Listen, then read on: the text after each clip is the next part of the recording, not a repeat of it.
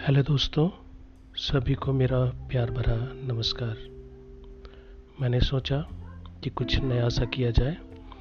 इसी कड़ी में मैं हाजिर हूँ अपनी कुछ कविताएँ लेकर, जो मैंने कभी लिखी और एक पुस्तक में प्रकाशित भी हुई।